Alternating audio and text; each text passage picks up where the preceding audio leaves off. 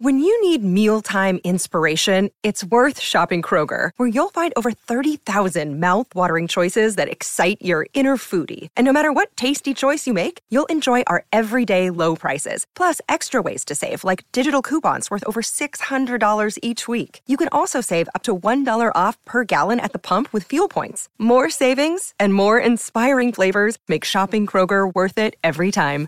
Kroger, fresh for everyone. Fuel restrictions apply.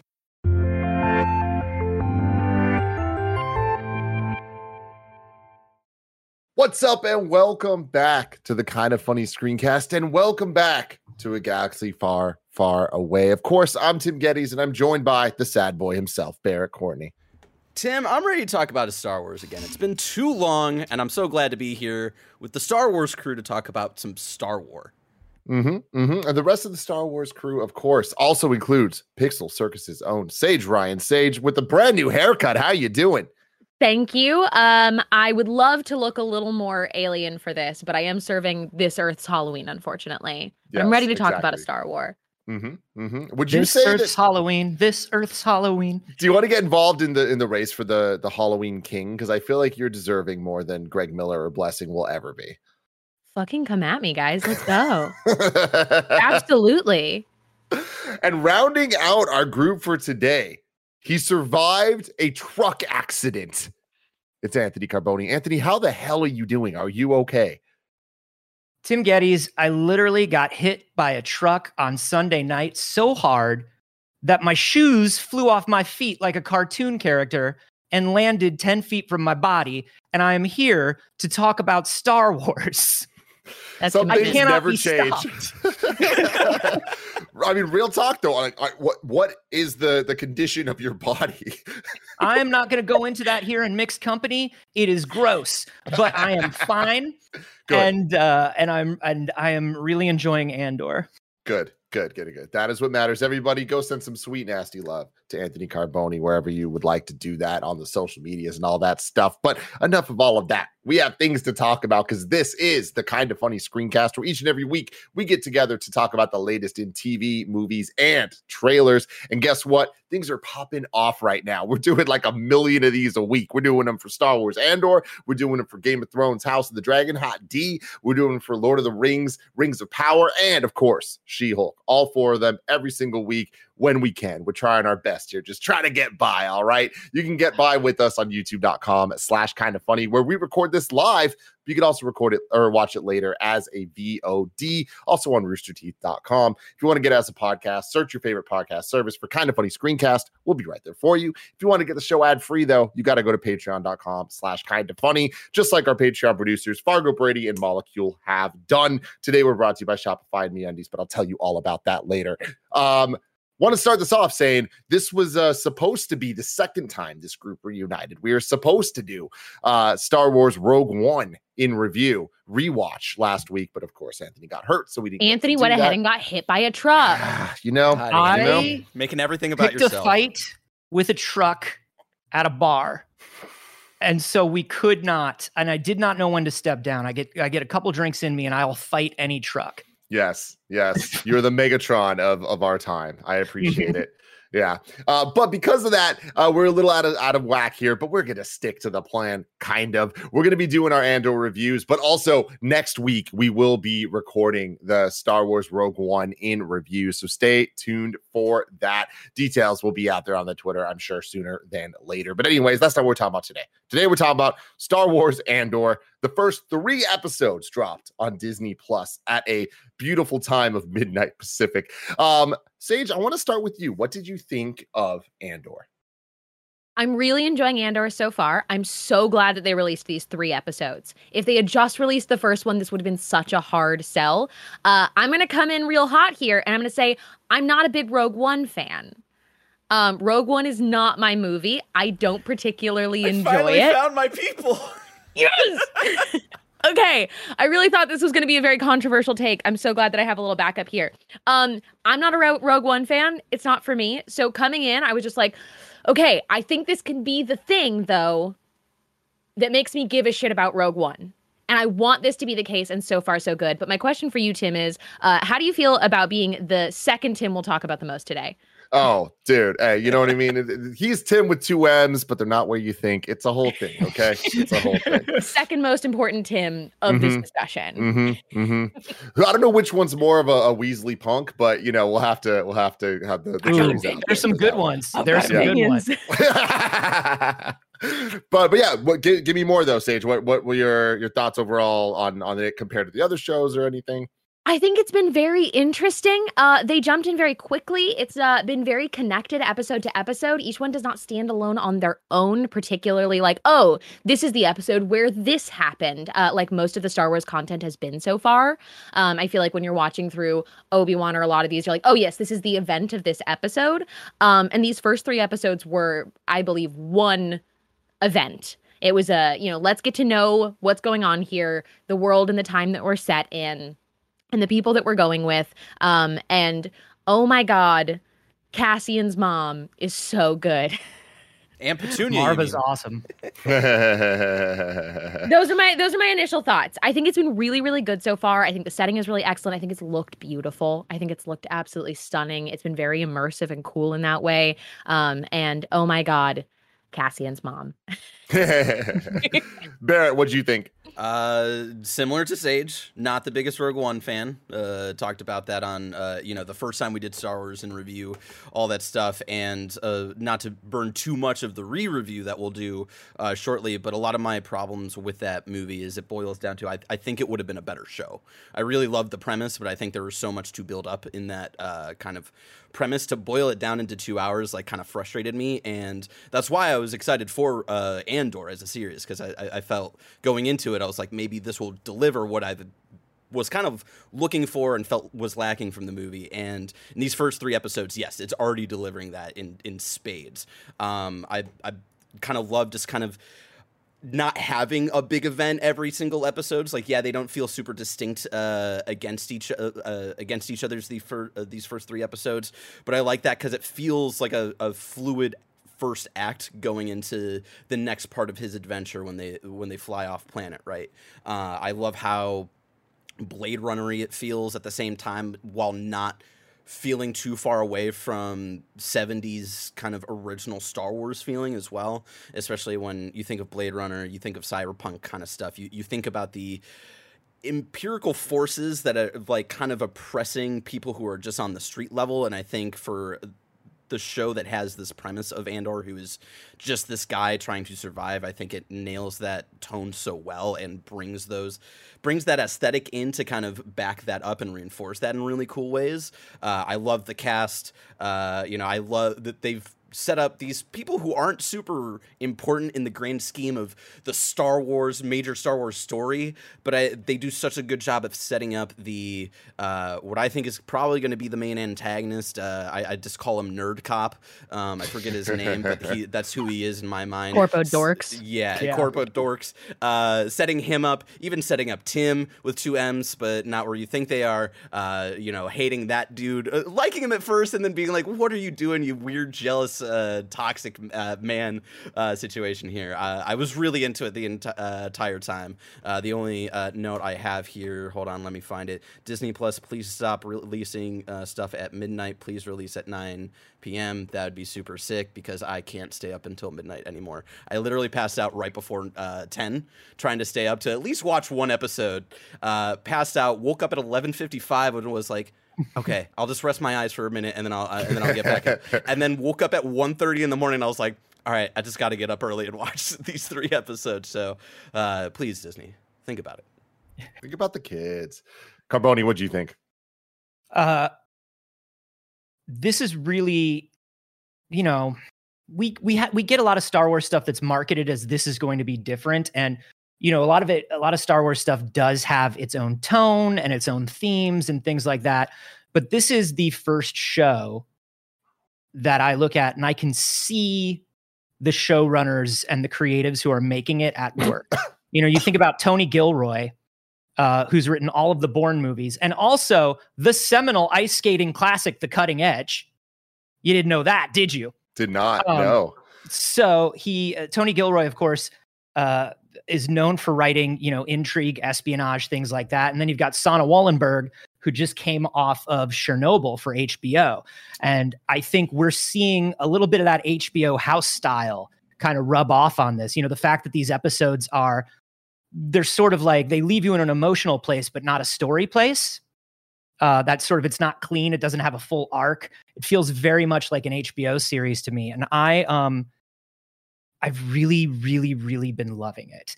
You know, I think we I think we've looked this crew. We've all looked at every single Star Wars TV thing, and we've been like, is this the one where if I wasn't a Star Wars fan, would I be a Star Wars fan? And is it still Star Wars enough for Star Wars fans to like it? And I think this is the one where they're kind of threading that needle in a way they never have. Yeah, I I'm really interested. I gotta say, I'm not quite sold on being in love with this yet. I, I Mhm. feel like maybe my hype for it got a little too high in the last couple weeks, seeing the trailers and like hearing people say like, "Yo, you don't need to be a Star Wars fan. This stands alone. This is more HBO than it is Disney Plus." And I feel like that that level of excitement, I don't think these first three episodes quite hit for me. Um, I want to be proven wrong over time, and I think that the the show's definitely good. Like I don't think there's anything that is bad about it. Um, and I think that I'm I'm having a good time watching it. Um, and and them having these three episodes gave us like uh, I think Carboni, you nailed it there. It's like less plot, more character, which I think is um, a strength of these type of shows so far, especially when we're getting into more obscure characters or characters that like I never really cared about, like Andor himself. Like I I do like Rogue One quite a bit. I, I don't think it's perfect, but um, I was uh, a fan of the movie overall. And I going into this, I was like, I don't know that I really care too much about it, like Mhm. in terms of a whole series based on on Andor. But so far, the direction they're going, I'm like, all right, I, I see this, and I think that it's going to turn into something special if they use their time correctly. But the thing I guess I'm a little bit let down on is that I don't think that it stands by itself enough, and I don't think that it's for non Star Wars fans like at all. Like I like the reviews that were like, "Yo, this is just a good show." Period. So far, I don't think it's proven that. Like this is one of those things where Gia gave up on Star Wars a couple shows ago, like a couple episodes Mhm. into Boba Fett. She's like, "You know what, Tim? You can do this alone." And I was like, "That's She totally didn't fair." like the flashback tank. She didn't. She didn't. I there was the the back to reference in this though. Instead of saying medic, And there were several flashbacks, but n- with no tank, and it was very upsetting. Mhm. Yes, exactly. We How gotta am I figure supposed that to out. know what's in the present and what's in the I- past? it- Without there's a no unless it supply. turns tank. neon green. Yeah, exactly. But I was I was thinking, I was telling her, I was like, oh, everyone's saying this might be the one. And she was like, watch it and let me know. And if you want to Mm-hmm. rewatch it, then we can see. I do not think I'm gonna be telling her to to watch this. Like I think that it's Mm. just still a little bit Okay. too in the in the shit. And like Hey, I'm not complaining about. I'm in the shit too, so I'm there and I'm I'm hopeful. Um, but Do what you just I mean in terms of do you just mean in terms of like feeling and looking like a Star War? Because you don't really need to have previous knowledge to come in. It's not one of those shows. It's not like we're not waiting for like, oh my God, Book of Boba Fett. I've been waiting for Boba Fett for 40 Exactly. years. Right. Yeah. And there's not going to be those tie ins where you're waiting for a cameo or you need to Yeah. understand why it is exciting to see a character in particular so far. exactly. Which Although is we do know really we're, great. we do know we're getting Saw Gerrera, who's my favorite character in Rogue One. well, you Yeah. know, it's not like, okay, well, let me take 15 minutes and explain Cad Bane to you, and then we'll, you know.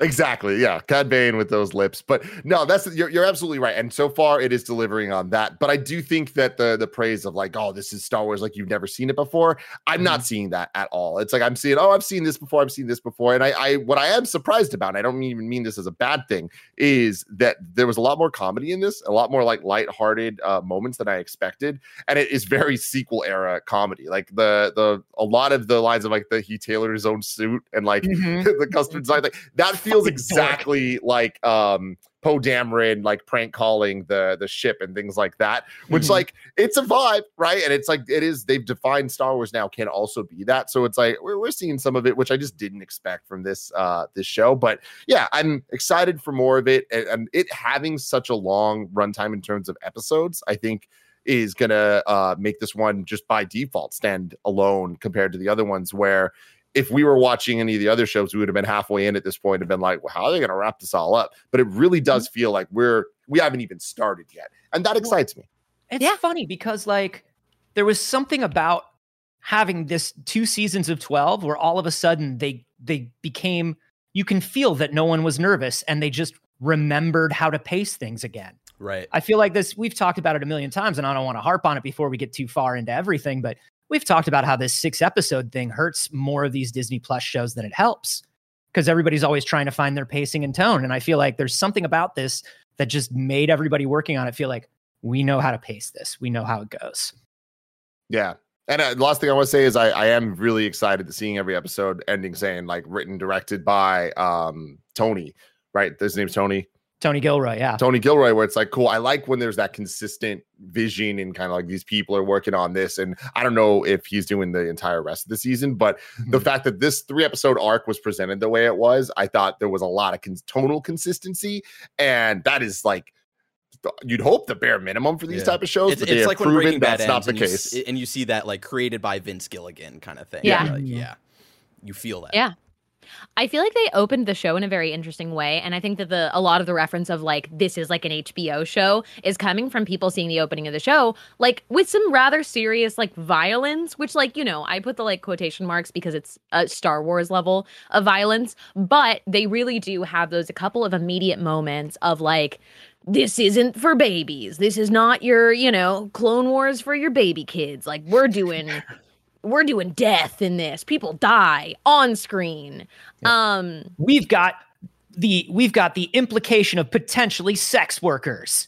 Maybe. And even jacket the off. implication of sex Yeah. in general. Maybe.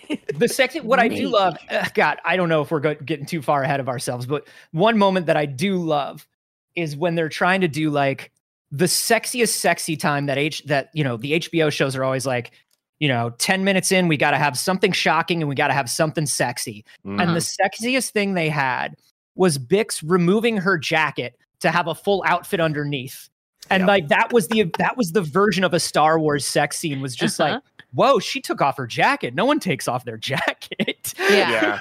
and like people die in Star Wars, but most commonly, uh, people that they are able to dehumanize, like stormtroopers die and people don't think Mhm. anything of it, or people die heroically in Star Wars. People Rarely die. with blow darts. but it's like a moment, right? And like Yeah. uh the blow darts, and then also like there's the lasers, but it's the immediate killing of like a corpo. You know what I mean? That like opening kill Yeah. where he's like, you you killed him.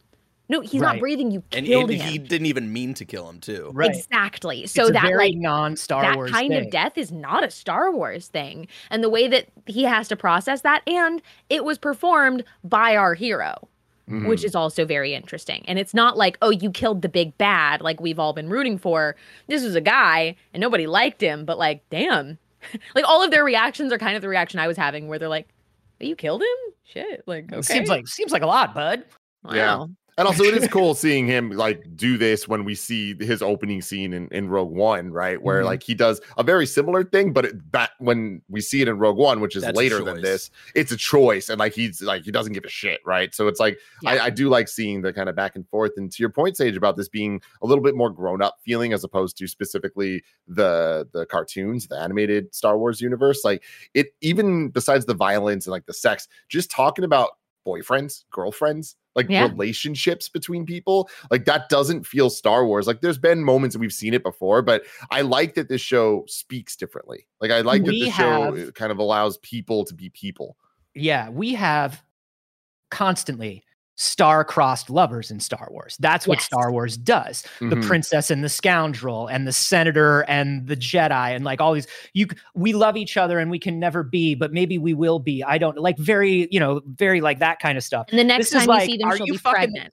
yeah Yes, exactly. This is like are you screwing this guy from work and it's like well maybe i don't know if it's a thing and you're just like star wars please Star Wars, goodness. please uh real quick, I want to keep talking about this, but first, let's take a word from our sponsors. This episode is brought to you by Me Undies. We've all heard of gut instinct, but have you ever heard of butt instinct? It's when your butt tells you it wants new undies. Listen to your butt. Luckily, we work with Me Undies, makers of the most buttery, soft, and sustainable undies, bralettes, and socks that exist. You know that I have lived my life Me Undies head to toe for the majority of the last couple years. I'm just all in on Me Undies because they are absolutely the most comfortable uh, clothes I've ever put on my body. Available in sizes extra small to 4XL. They have new colors and prints dropping weekly, so there's always something exciting to check out. You can try their free to join membership for free shipping on every order and exclusive perks. Perks like an item shipped to your door every month, secret sales, and early access to their newest stuff. MeUndies has a great offer for you guys out there. For any first-time purchasers, you get 20% off plus free shipping and returns. To get 20% off your first order, free shipping, and 100% satisfaction guarantee go to meundies.com slash kinda funny that's meundies.com slash kinda funny Shout out to Shopify for sponsoring this episode. Shopify powers our very own kindafunny.com slash store, our merch store. And we love how Shopify has the tools and resources that make it easy for any business to succeed from down the street to around the globe. Shopify gives entrepreneurs the resources once reserved for big business, so upstarts, startups, and established businesses alike can sell everywhere. Shopify unlocks the opportunity of your business to more people every day. Every 28 seconds, an entrepreneur like you makes their first sale on Shopify. Shopify powers millions of businesses from first sale to full scale. You can reach customers online and across social networks with an ever growing suite of channel integrations and apps. It's more than a store. Shopify grows with you. You can go to shopify.com slash KF Games, all lowercase, for a free 14 day trial and get full access to Shopify's entire suite of features. Grow your business with Shopify today. Go to shopify.com slash KF Games right now. That's S H O P I F Y dot com slash KF Games, all lowercase. One thing I wanted to bring up that I really enjoyed is how much Final Fantasy VII vibes I'm getting from some of the, the Mm. planets and cities that we got going on here. And I, I do like that the the main planet that we've been on, I forget the name of it. I think it starts with the K. Phoenix. That's what it was. Ferrix. Ferrix. Ferrix. It feels lived in. You know, it feels like this is a world that like we that we can believe. We see people doing the mining jobs, which by the way, I love that they're just treating like uh the empire just using like, oh yeah, it was a mining a terrible mining accident. That's just their go-to to like cover shit up. Like that's the Mhm. same thing they said about Jedha in uh in Rogue Yeah. One. It's like I like that that's kind of becoming a, a a thing for them to to go back to. But um, I really liked the the worlds that we've seen so far and how they're familiar but different, right? Like it's like it's not like it's things and locations. I mean, they technically are places we haven't seen before. They don't feel that different than things we've seen before, but they feel real, and it's not just a desert planet again, which is always nice. Yeah. I'll I'll tell you this. I am a big fan. You know that I'm I'm obsessed with the volume, which is the, you know, the LED dome, the way that they've been doing all of these shows. I think it's really wonderful, but we've we've talked before about how there are certain shots and certain things that that technology just can't do for you. And one of the things that we talked about is uh, you know, a, a filmic look as far as like shallow depth of field there's no way to pull a depth of field for a background that's flat, right? It's essentially a painting, no matter how much it's moving. And I think the fact that uh, Tony Gilroy and and Sanne Wohlenberg really uh, really said we want to do if we do this, we want to build two full city blocks of this town, and we want to get people running around in there, and we want to do this, you know, properly. There are volume shots in there mixed in, uh, but they built an even bigger set than I think Boba Fett did, and Boba Fett had some some practical stuff too. And I think that really helps for the lived-in look. Of course, it also really helps that the production design is so on point. The color themes and the way things look, and you can just tell what sort of a job a character has or who their alliances are just based on kind of like the color palette without it being like wearing a big badge of like I'm good guy you know what I mean? You just sort of get a vibe from everybody in the city. And I think the production design just did a great job with that. A question about the production design there and like the costuming specifically like we see the kind of like construction workers or wh- whatever that you want to call them. And like i feel like a lot of their outfits have that rebel alliance color scheme and like even Yes. vibe of like the orange and the the the, the tan i guess it's called. Uh but even seeing like tim with two m's not what you think um like his little helmet like it looked like the rebel helmets and i was like what are they trying to like I, are they really going events like this is the origin of the alliance? It's like that's kind of weird. They, they've always said that they don't, the, the Rebel Alliance doesn't have money. Yeah. Right. The Empire has money. And so if the Rebel Alliance has money, then, or, or the Rebel Alliance doesn't have money, then where do you find your, uh, your protective gear? Your Mm-hmm. helmets, your your your work gear, your things that are going to protect you from uh, from the environment when you're in battle. A lot of that stuff scraps. probably comes from working class worked. stuff Yeah. Uh, and a lot of stuff that we're seeing now a lot of these you know these factories that are making these things you know there are corporation names within Star Wars. People like like the X-wing is made by Incom, and a lot of these companies are going to just like any other galaxy or any you know any other planet, you know, country in wartime. They'll probably turn to wartime production, right? So the same company that makes your workers hard hats and your and your vests is going to turn into the company that makes your flight suits and your flight helmets during the war. Yeah, Makes that makes perfect sense to me. Smart people. Uh, in no way would I ever allow anyone for even a second to believe that Tim with two M's, not where you think, has anything to do with the rebellion. Oh, definitely. has ever not. done a single good thing in his life. I will That say his whole plan of action not the best. You know what I mean? No. It's like I and, and pretty much anyway, but specifically like his last living moments, it was like, all right, bro. Here's bro. the thing, but of course, and I think that that was well done because he's garbage. He's the most boring man in the galaxy. Yeah. He is the most boring man we have ever seen in Star Wars. just Everything Tim. about him, he's just Tim. Yeah. He's and like, just no Tim. man, but if you were in Star Wars, we wouldn't consider just- you to have he- an exciting he- name. He's such a non like main character in that he's just like your very average, uh, you know, uh, slightly hides well that he's got a little toxic masculinity going on there with his like getting well. drunk and being jealous that his girlfriend uh, is like Yeah, uh, man. hanging out with uh, Cassian and stuff like that. And not his girlfriend. jealous- she sh- she says she's not his girlfriend. okay, well, fuck buddy, whatever you want to call it. Radiating off Wars. him from a mile away. And so, like, you you have that going on, and then he's just like, "Well, I'm gonna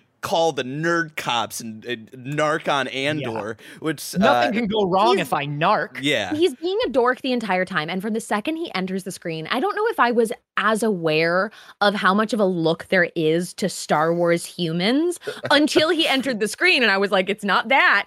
That's not what Star Wars humans look Mhm. like. That is not correct. This is a dude, and he just wandered just onto a the fucking set. Like he's just a dude. He wandered on here, and they put a silly little cap on him. That's I just- it. Sage and I were like, his name is just Tim, and like He's we didn't. And we were Tim? like, are we able to?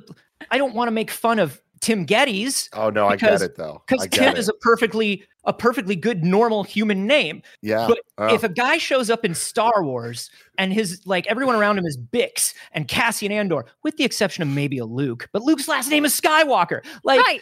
you can't just be Nah, Tim. just Tim. If Just you Tim. show up and you're Tim, but, but the I thing don't is, he's not just you. him. Like they made the choice to give him two M's. Like they knew, they knew how Yeah. stupid it was. well, he's got to be so Space stupid. Tim. Yes, Yeah. of course. The space is the second M. But like exactly. when you see him watching, and I'm just going to Hey, jump to this hey, specific second scene is because we're going to space. write this man off and never talk about him again. Mm-hmm. Um, when you see him watching, um, the two of them interact. And he's like, I'm gonna get drunk over this and all these things. I'm like, dude, nothing happened. Like, it is such a bananas scene to watch. And I also understand that, like, we've all met this man, but like, I don't want him in my Star Wars. I don't want these men around. I just can't imagine why he's there. He is such an unnecessary character. He's just there to narc. I think we could have had anybody else narc. He just shows up, acts like a little piss baby about his wannabe girlfriend that doesn't even want to call herself his girlfriend. And then he's just like, I swear, I swear, he he showed up, and I thought he was like one of those characters that's going to be like, "Hey, just got a letter for you," you know what I mean? And then like walk away. So in that way, they did a really really wonderful job with Tim. Yeah. we were all like, "What is this guy doing here?" And he is the worst. And one of the things that I really love is we get to watch Tim get his comeuppance. yeah. Mm-hmm. Oh, I just God, I'm so I glad just called wrecked. the corporate cops on everyone because I got mad. Are you saying that makes me wrong? Yeah, Please, They Tim. touched hands, Anthony. That's as Not even scandalous hands. as sex in the Star Wars universe. Not gets. even hands. Um, She doesn't take off her jacket for anybody but Tim. I don't know why he's getting mad. Yeah, it's true. It's true. I want to move Uh, on This is awesome, to though. the other nerd in the show, and we got to talk about Nerd Cop, and I don't have any character name other than Cassian in my notes. So uh, if, Boo. if you, uh, Yeah, it what was is his Nerd, name? nerd cop is Syril Karn. Syril Yeah. Karn. He- uh, uh, and this is the, a, a quick note here, and this A is something great I name. actually appreciated. It was hard for me to understand a lot of the show because a lot of people, other than what's his name? Nerd Cop. Syril Karn. Syril Karn has like a very particular accent, and it's like a detail that I love. That it's like these people who are Space local to this place, and he is Yeah. very much obviously like not from here, and the way he acts towards and decides to handle these situations, even his like superior officer who's uh, like gonna like uh, go off and do something for a couple of days, like going against like how he wants to handle situations. I, I liked that little detail that he was like kind of like his, even his voice like kind of solidified of like his relation to this entire uh, uh, system. He tailored his dungarees. Like Yeah. I know I know you consider that it. like a like a big goof, Tim, but like it also is so indicative of the character. I would not be shocked if we find out later on in the series that he washed out of the Imperial Academy. Mhm. Oh, so and that oh, I have so many. he totally and he thoughts. totally feels like Yeah. he wanted to be a military hero and he just wasn't good enough for, for Mhm. whatever reason he fell short wound up working for the for the space corpo cops getting paid to be a security guard and takes his job way too seriously See, I Which think they like show way- us so quickly. Yeah. yeah like the way he glommed onto Mosk Mosk is the round Mosk is the round piss baby the Um, real the real QAnon. The Dude, real they're, Scottish they're Michael boy. Scott and Dwight, dude. That's all They I can really think are. about the, with the first man to ever the other. first man to ever say shit in Star Wars, possibly. boom we made it everybody We did it. uh but yeah seeing the way he immediately like grabbed on to Mosk being like no you're absolutely right this is you know and Mosk is clear like you're saying he's Dwight Schrute he's like we've got to start a militia at the mini mall who will protect you know who's going to protect Auntie Annie's cookies if we don't if we don't start a militia at the mini mall it's like Yeah. fucking calm and down like I, dude. I- I'm gonna be honest, and you know maybe I'll regret this comment later, but I, I, I feel like they were do- they knew what they were doing when they made the actor who uh, plays uh, Nerd Cop number one, like made him a lo- look a little bit like Ben Shapiro a little bit. Uh, Mhm. So you know, you know, I just uh, I, so I think it was in episode three where I kind of put that together. I was like, oh yeah, he's just major dork who just like really doesn't understand like the the struggles of actual people and just you know Yeah. wants you know like his speech at the end of episode uh the second episode where it's like a hollow speech about justice and like not completely And I talking out of his ass which was like so fantastic. These dudes- There's love that. nobody I would rather chase down working class men with than you all. and the thing is these dudes are looking at him like I don't know is there like is there cake in the break room later? Like these are jobbers man. Like they don't care. Like it's fucking wild to me. Uh, and i love that disconnect from him and the fact that he had no idea what he was getting into and how shell shocked he got and how quickly he backed down when he was actually in it. And you were just like star wars ha- star wars has a beautiful history of sniveling dudes who think that Oh yeah. they're they're tougher than they are. Yeah. Mhm. boy Syril Karn is one of the best and uh, my thing is i think it's going to be the opposite i think he's going to rise in the ranks of the imperial like uh force and not just the the mall cops kind of situation because I, I i you know we I have an idea of where the show is going, right? We know that uh, across the these two seasons, it's going to kind of jump throughout five years and stuff like that. I forget how much time this first season is spanning. Um, And I, you know, Cassian's going to do the job that we knew him to do in the rebellion, right? He's going to do some some espionage spy shit. And I think the reason why we're introduced to this uh, character so early on as this uh, early antagonist is because he's going to be important when we do a time jump when Cassian's like trying to infiltrate the Empire, and he's also there. And I think he'll probably be picked out by a superior officer who recognizes that he totally blew up that situation in not a great way, but sees like this character reminded me of just like a Thrawn with no swagger and not the same level of strategic thinking that Thrawn has. I think But it's fair to say he's not as strategic as a Thrawn. Yeah. Yes. They yes. also look. It's Fall important short. to remind us that not all villains have to be sexy. Right. Uh, and they did a great needed a job in this series Yeah. by saying, "Hey, you don't have to want to sleep with all the villains." yeah, and he were y'all were y'all also thinking were y'all also thinking that he would make in addition to this he'd make a great elf on the Lord of the Rings show? He looks pretty elfy. Yeah. he look, he has a bit of that look to him. I think he looked like a casting, like a Ryan Murphy casting. I think he Mhm. looks like somebody that would have been on Glee. Yeah. Mm. He He's looks a bit like a, an American horror story kind of, you know. He's got that look to him. I, I Yeah, I, I I could see that happening though, Mhm. Barrett. I could see that being the day that he screws up, and he, so he thinks to himself, "I will never screw up again." Yeah, that's Yeah. exactly And- what my and- thought was. Uses that as his like impetus to just just turn into Or- a total and- pawn pawn yeah, of the and- system. but also to like kind Ron of Pond. Brawn uh, pawn. to kind of learn his mistake and like the you know his superior officer told him to like you know uh, uh, do uh, balance it out of like have it be this accident but not too tragic not uh, not anything that's going to get attention. And then Mhm. he does the complete opposite where like his arc is going to be kind of learning how to weave that thread a little bit. Yeah, and, and I I, think that'll be a really if they if that's where they're going with him in, in the way that I'm thinking he's going to be a really fascinating antagonist uh, a- a- against Andor I believe. One of those Yeah, characters liked where by the end, one of those characters where by the end you're like watching the last episode of the last of, of the second season. You're like, holy shit! Remember how that guy started? I totally forgot. You know, like one of those things.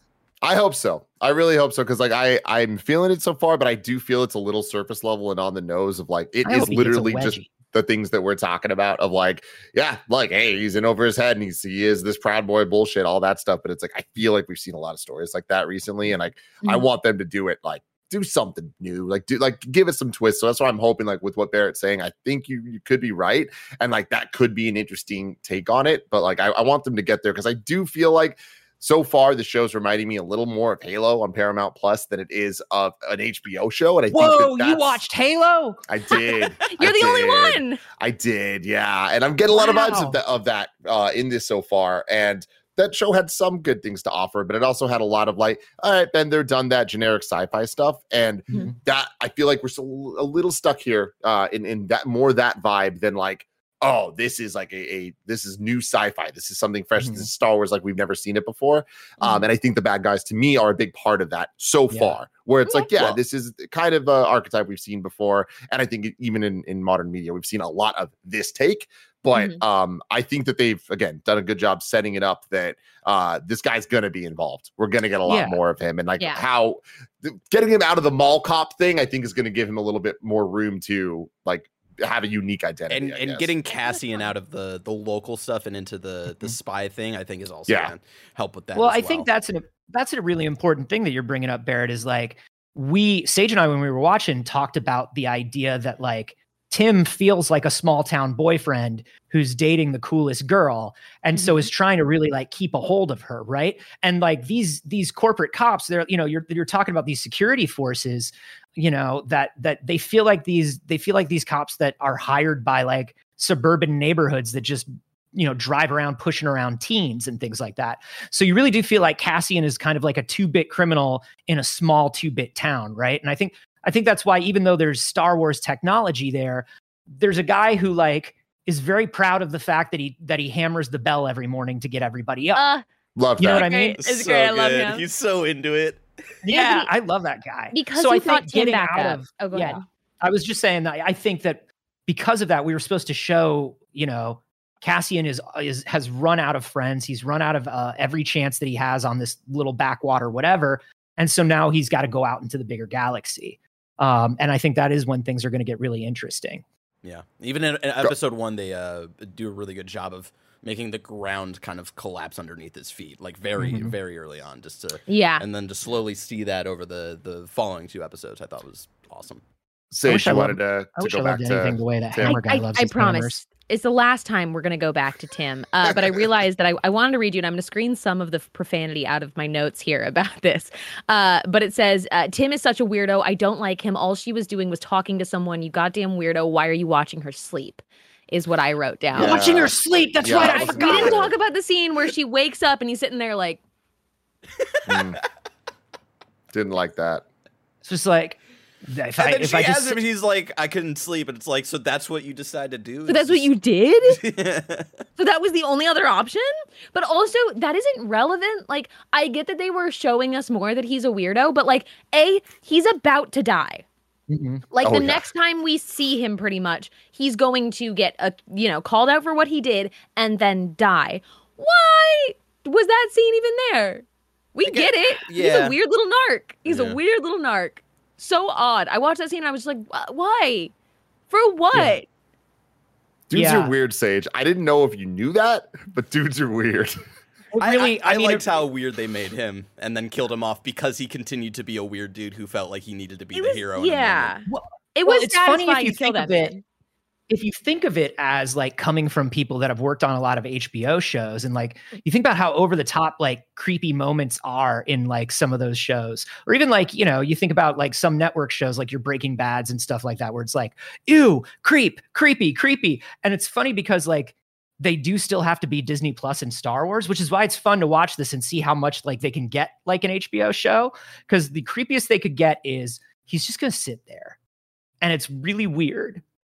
It's really weird. We wanted to do something even creepier, but we couldn't. Guys, palate cleanse. Palate cleanse. We haven't talked about B2EMO yet.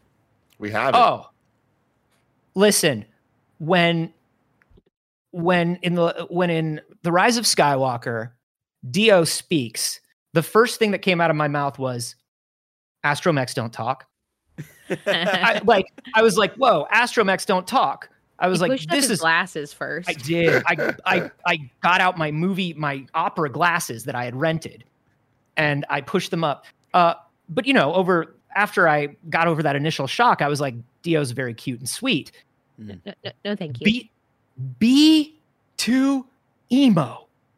B2 Emo. The saddest of the name. droids. Yeah. yeah. That's literally it's Sage if she if Sage was a droid. It's just a little yeah. red droid that's just like, what what what are you doing? Yeah, just really concerned about Cassian. loves him a lot. Yeah, just concerned about just concerned about their friends. And then just you like, hey, and then you realize like why uh, you know Cassian likes to be the one to keep around K-2SO because he loves his sassy talking droids, you know. Mm-hmm. I, Uh, I- I- this is going to be a hot take, I think. So Push far, you into this. Don't ta- don't say it. Tim. too emo, not for me. I, I feel like the thing is, we can't just be like, oh, there's a new droid. We got to love the droid. We got to be critical of our new droids being entered into our life. And is this new or is this just Wally mixed with Bumblebee from the Transformers movies? And I'm like, you know what? That's a combo that I don't think I need. I don't think I need it. Do I like the sage like qualities of this thing? Yes. Yes, I do. I'm not trying to take that away. But you like me, and my name's Tim. Okay. So it's like, I feel like we, we Fair. could, the tit for tat there a little bit. But yeah, so far, I feel like it's a little derivative, and I, I'm not getting the, the, the, the love vibes from, from Yeah, my boy it's B. interesting. I love him, and I would kill everyone in this room and then myself for him. Yeah, Yeah. I get it. I get it. It's the Yeah. difference. Remember Uh, when Uh, he shocked the little pig when it peed on him? Yeah. great. Yes, It was I'll great. tell you this. I did feel like I- there were parts that weren't derivative. Yeah, Say it I, I she she's go ahead. I don't feel like it was entirely derivative. I do feel like for especially a Star Wars droid, and we're looking at the Star Wars franchise where they have a million personalities of different droids that we've met now. I do feel like it was original in the sense of it wasn't like I make sassy quips. It was so genuine, and that's what it is for me. It was the heart of this droid not being like I'm just a delicate flower that you want to protect at all costs, and not being like I'm the tough guy that's going to protect everybody. It was just this like he's kind of just a little guy. Yeah, Yeah. He's just acted a little very much like a younger like a younger brother. Like, and it was like he was looking at the droid. It's like, hey, do you remember what we're doing? We're Mm-hmm. leaving money for Maarva. Okay, and we don't touch it till like you know what I mean. It's like Yeah. I can lie if you want. I have enough power, and it's just like you Oh, can no, hear this little droid two being like, I don't like to lie. You know. Um, and like even later on when he's doing the like when he's figuring out the the comms and stuff, and he's like, "Can I just go with you and stuff like that?" And you just like, "Oh, yeah. little- oh, you're right. You buddy." should probably. It's like, yeah, nobody should touch the money but me. You're right. You just shouldn't leave then. Like it's just very like little brother vibes, and I thought that was very cute. Um, so I guess why do you hate Star Wars? Yeah. Well, that's what the, that's what the kids are going to say. That's what they're going Oh, to say, man. and I'm okay with that. I'm okay with that. We have. I will. Uh, Sorry, go ahead. uh, go. No, I was just. Uh, I was. I don't even know what I was going to say. Oh. Sorry, I got hit by a truck. Go on.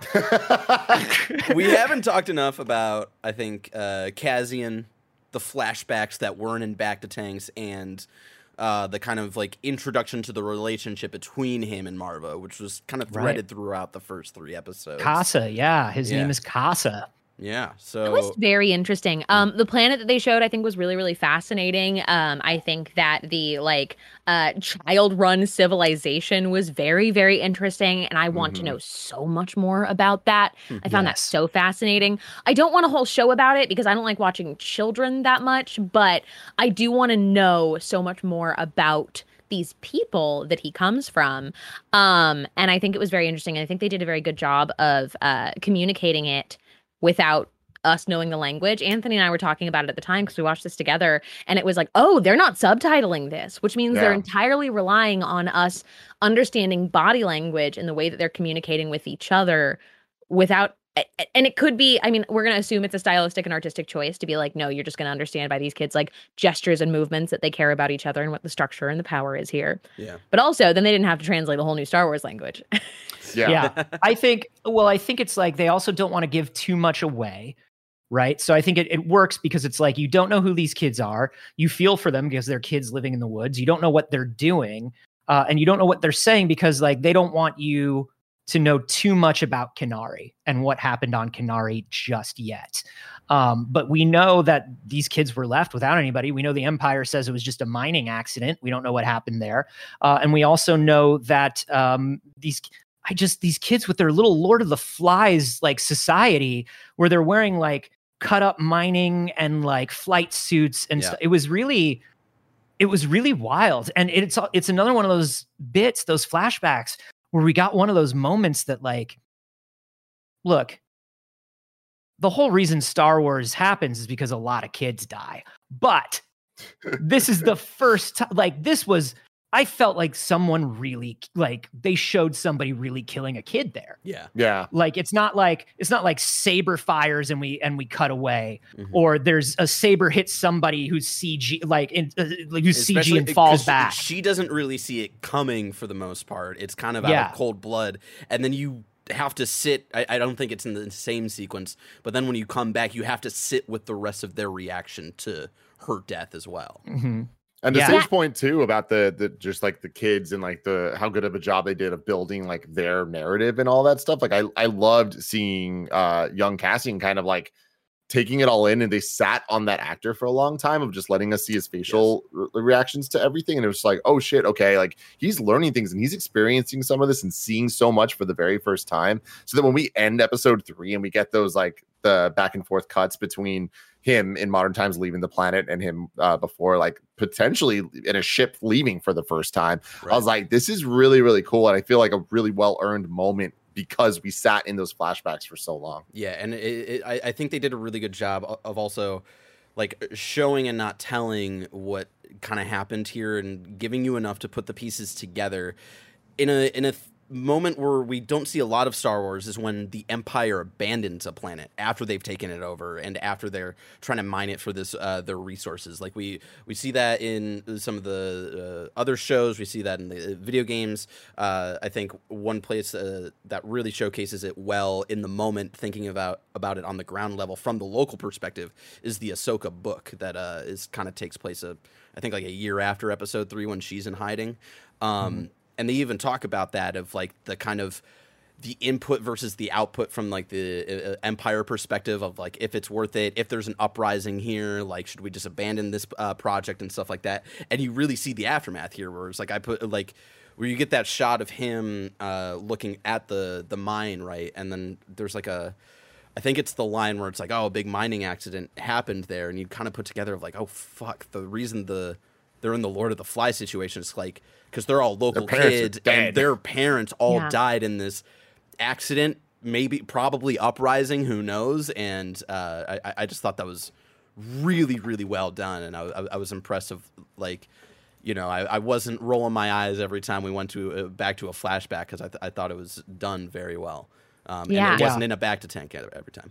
the brutality i think was also highlighted in the thing that did immediately follow the blaster to the back and that like teenage girl is it wasn't then stopped he then realized i just shot a kid 100% had the time to process it and then turned around and continued to fire at the rest of the small children up there and i think that there is a level of like that having been an older enough kid that you're like ooh, that was brutal. But then you just see him start firing at small children immediately after. Like he Yeah. doubles down on that choice um, when you didn't have to, which I think, again, like really pushed us into what the brutality of this is and who Cassian ended up being.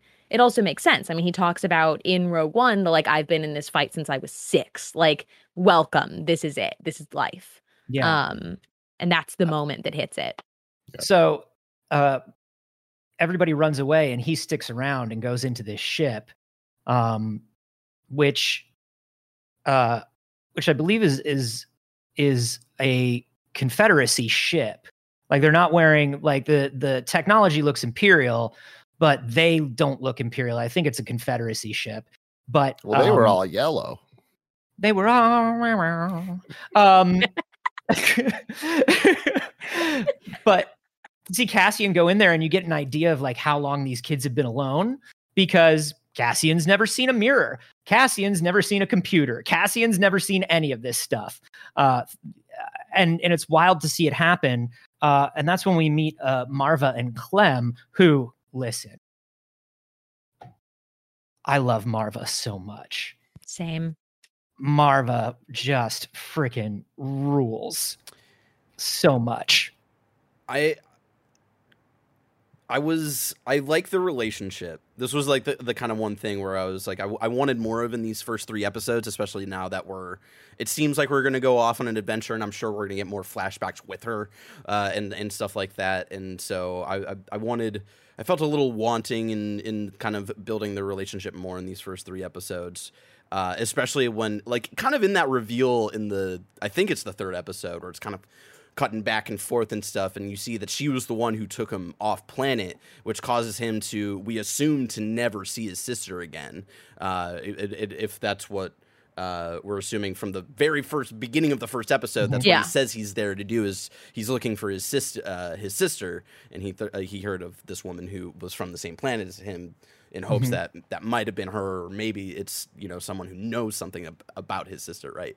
Um, and I, I want them to dive deeper into that of like kind of that effect on him of like kind Yes. of uh, forcefully being dragged away and i liked how that mirrored in the third episode and the reason why they were cutting back and forth of it right where you see the the shot of him kind of looking out to space being uh, driven by uh, Skarsgård and then coming back to him as a kid being driven by Maarva um, where he's now in another situation where he's being dragged into uh, kind of he's being taken somewhere where he has no idea what's really in store from him uh, and he's also being taken away from a lot of people he cares about uh, Yeah. and, and I, I thought that was really really cool and, and interesting Yeah. i hope they I- I out a lot like- more Yeah, I like the Maarva stuff because number one, Fiona Shaw just rips. Like she just rips. Okay. She's Every she's scene she's in makes the other person in the scene better. it's true. Everybody is better when they're up. Like there's a marked difference in everyone's acting quality in these episodes when they're up against Fiona Shaw. But the other reason that I like Maarva is because even though we're seeing this sweet old like, hey, I'm your mom, you're my son. That's the way we've always played it, and that's the way we've always been. Cassian is very clearly aware that he was taken from like by her you know, she sees it as saving him because she knew that the Imperials were coming or that the Conf- uh, Confederacy was coming.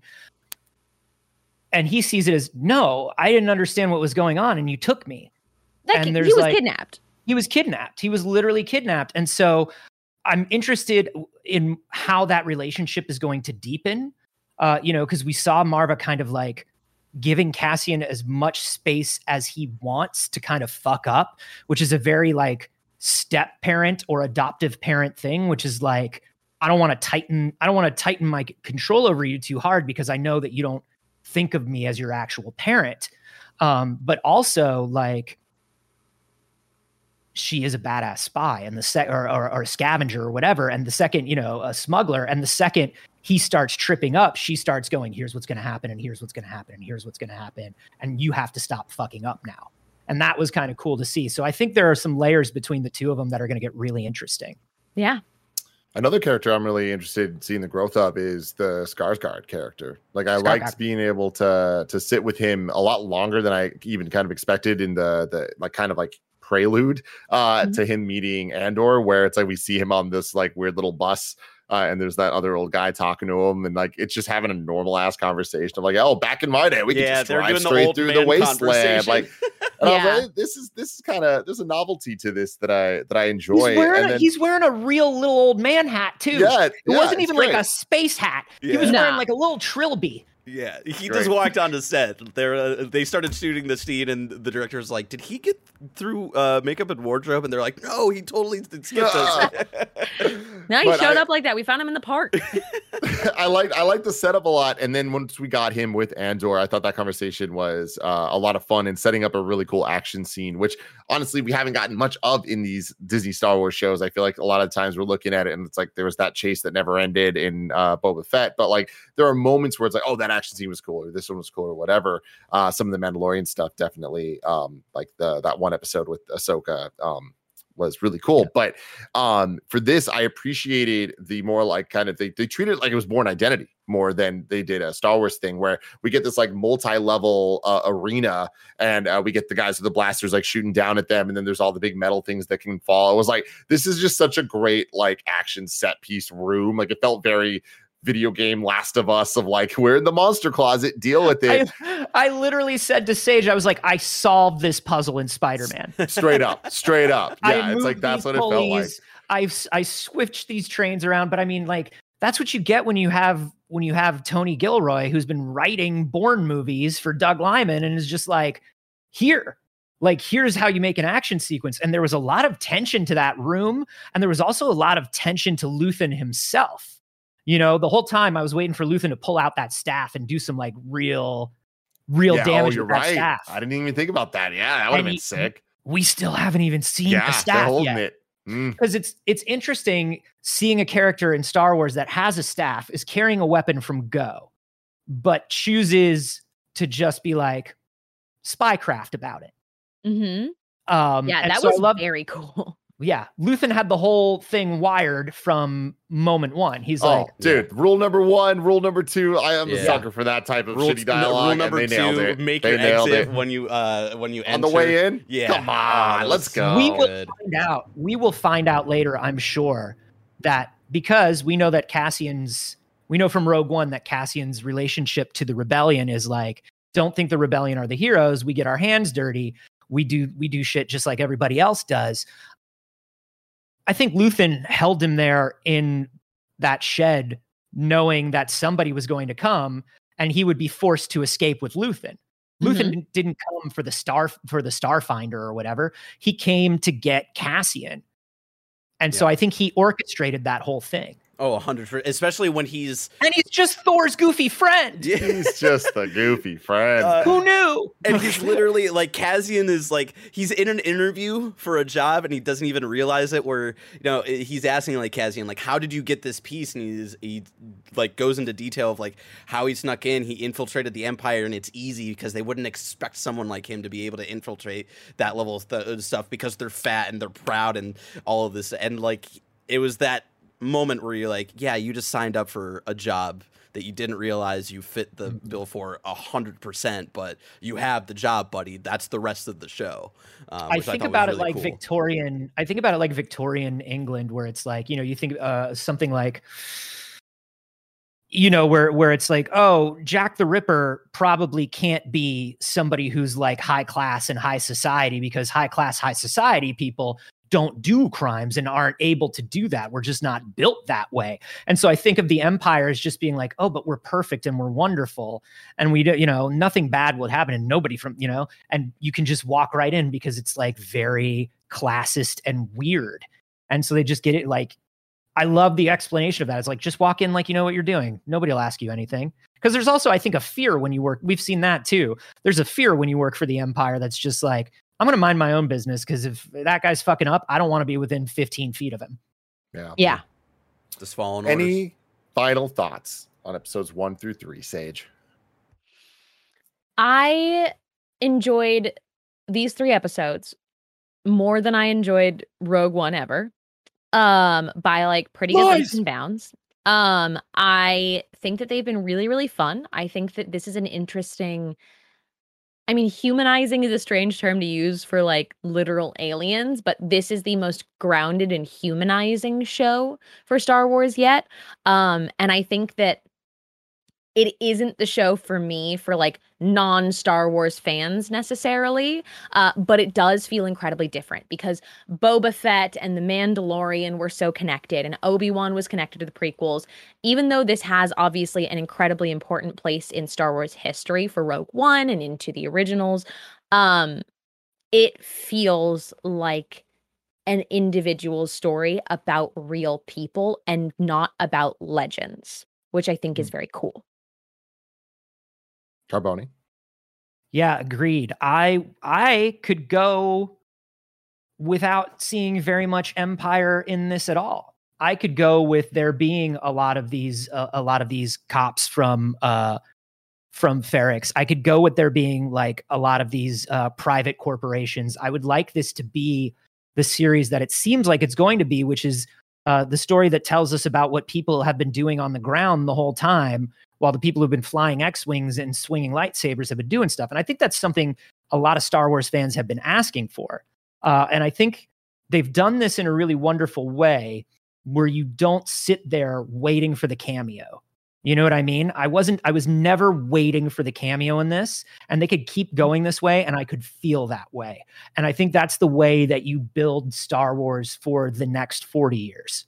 Uh, and so I really love this. And I do love that they're, it makes me laugh, but I also do love their hilarious, like, we're almost like, we're getting grown up. These these two are gonna hold hands. Like I love that they're ed- like they are like they said a swear. Like they are kind of being more adult and a little darker and a little more serious which i think will appeal to a larger audience but without getting rid of everything that makes star wars star wars to me. I i, I really enjoyed this. I think i mean an extremely extremely strong beginning for this show Barrett. You want it to stop, but it just keeps coming. When it stops, that's when you really want to start to fret. It was pretty high. It was pretty was high. good. I That love scene was- that scene was cool as hell. That hell. was that was cool as hell. Ugh.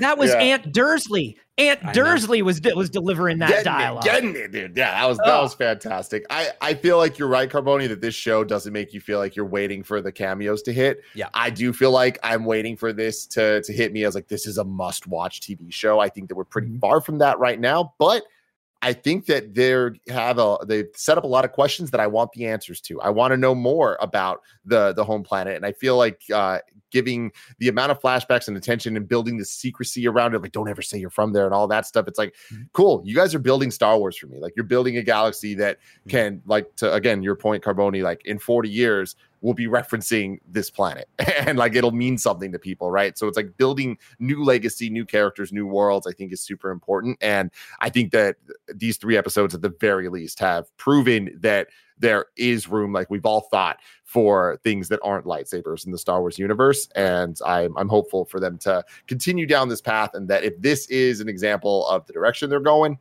I'm hopeful I'm hmm. hopeful not sure about this one but I'm hopeful as always tim guardedly optimistic gettys with his only Star one Wars. end but still all the pessimism That's how Actual it last goes. comment with the the cameo thing, and that's why I, I think this is so good. Is that you're you're not waiting for the next cameo because you're invested in the moment, but at the same time, I think we'll get some some nice surprise cameos. Uh, just naturally, like where we're going uh, in this part. i of heard the, howard the uh, duck's in this Uh, wait. well, I, my what I guess, honestly, Anthony, look at me. Our boy Jimmy Smits is gonna pop up at some point. Oh, yeah. you know. Well, you Oh, got to yeah. get the Smits. I mean, we know that we know that Mon Mothma is showing up, and we love Mon Mothma. We also know we saw in the trailer the goat Saw Gerrera does show up, and that's all I'm waiting for.